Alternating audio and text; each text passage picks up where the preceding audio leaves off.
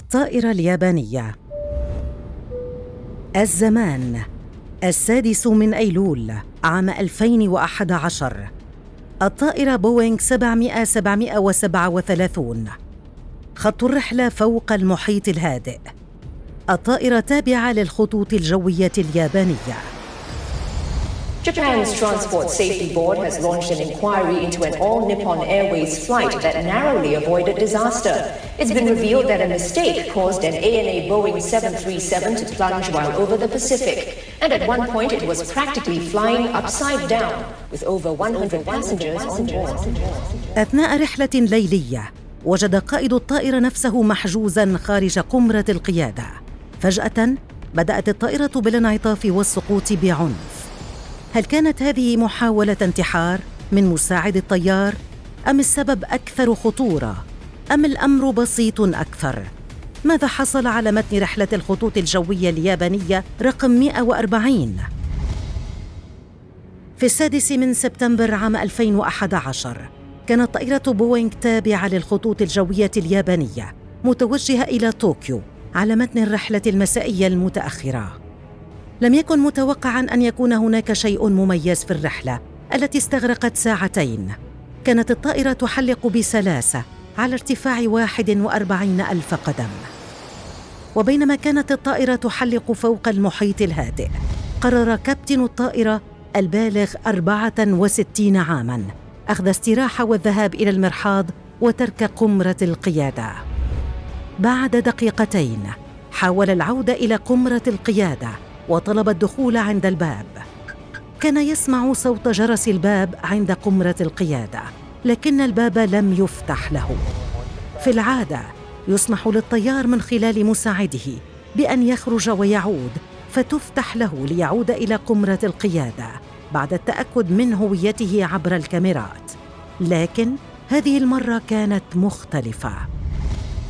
لم يتمكن الطيار من الدخول وشعر بأن الطائرة تنقلب راسا على عقب.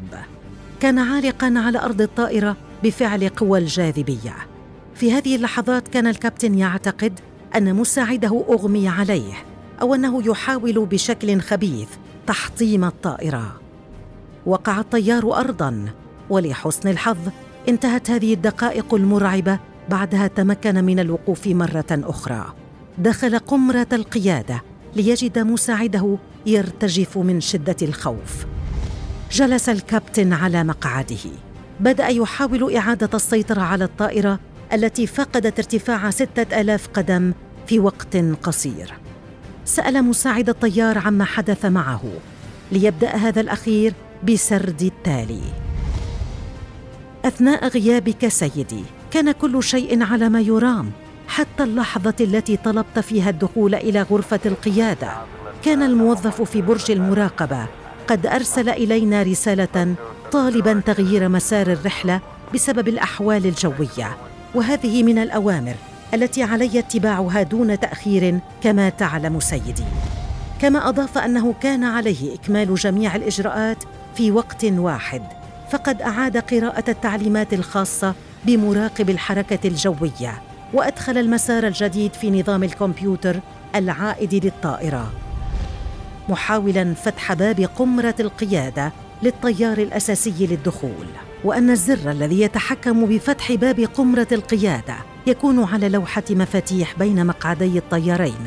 وهنا كمنت المشكلة الحقيقية في طائرتنا هذه. فقام المساعد بتدوير ما كان يعتقده مفتاح فتح الباب. كان ينتظر دخول الكابتن من الباب لكنه لاحظ أنه لا صوت وأن الكابتن لا يزال في الخارج فحاول شد المفتاح وفتحه لكن لا جدوى من ذلك. لذلك ألقى نظرة على ما كانت تديره أيديه ليدرك أنه لا يقوم بتدوير مفتاح فتح باب قمرة القيادة بل في المقابل كان يدير مفتاح التحكم بذيل الطائرة الذي يضبط موقع ذيل الطائرة. وبسبب الطريقة التي أدار بها المساعد مفتاح الذيل. انحرف هذا الأخير إلى أقصى اليسار ما جعل الطائرة غير مستوية. أصبح الجناح الأيمن أكثر عموديا على تدفق الهواء من الجناح الأيسر ما ولد قوة رفع على الجناح الأيمن أكثر من الأيسر. هذا جعل الطائرة تتجه إلى اليسار أكثر ولم يعد الطيار الآلي قادرا على مواجهة هذه المناورة. حاول بعد ذلك مساعد الطيار مواجهة الانعطاف لكن الطائرة انقلبت بالفعل فوق الجناح الأيسر ووصلت أقصى دوران قدره 131 درجة إلى اليسار بينما كانت مقدمة الطائرة موجهة نحو المحيط بزاوية قدرها 35 درجة. لاستعادة الطائرة أمسك مساعد الطيار بعجلة التحكم أدارها إلى اليمين بينما كان يصحح مفتاح ذيل الطائرة باليد الأخرى. وفي النهاية كان قادرا على التعافي ببراعة واستعادة رحلة مستقرة بعد أن فقد ستة آلاف قدم في ثوان. صدم الكابتن. لم يشعر سوى بالالتفافه وأرسلت مضيفة فورا للتأكد مما إذا كان أحد الركاب قد أصيب بأي شيء. وبسبب براعة الكابتن المساعد لم تنسكب سوى الحلوى ولم يشعر الركاب بأي شيء.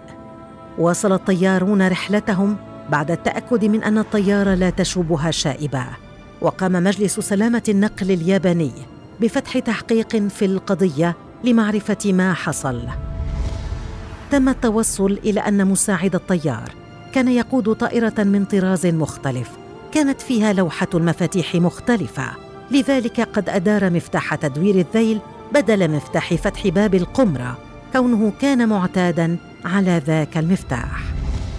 في نهاية هذه القصة تم تصنيف هذا الحادث بالأخطر لأنه كاد أن يودي بحياة الركاب جميعهم والطاقم بأكمله. لكن بمقدرة مساعد الطيار تمت النجاة قبل التحطم والفاجعة بثوان معدودة.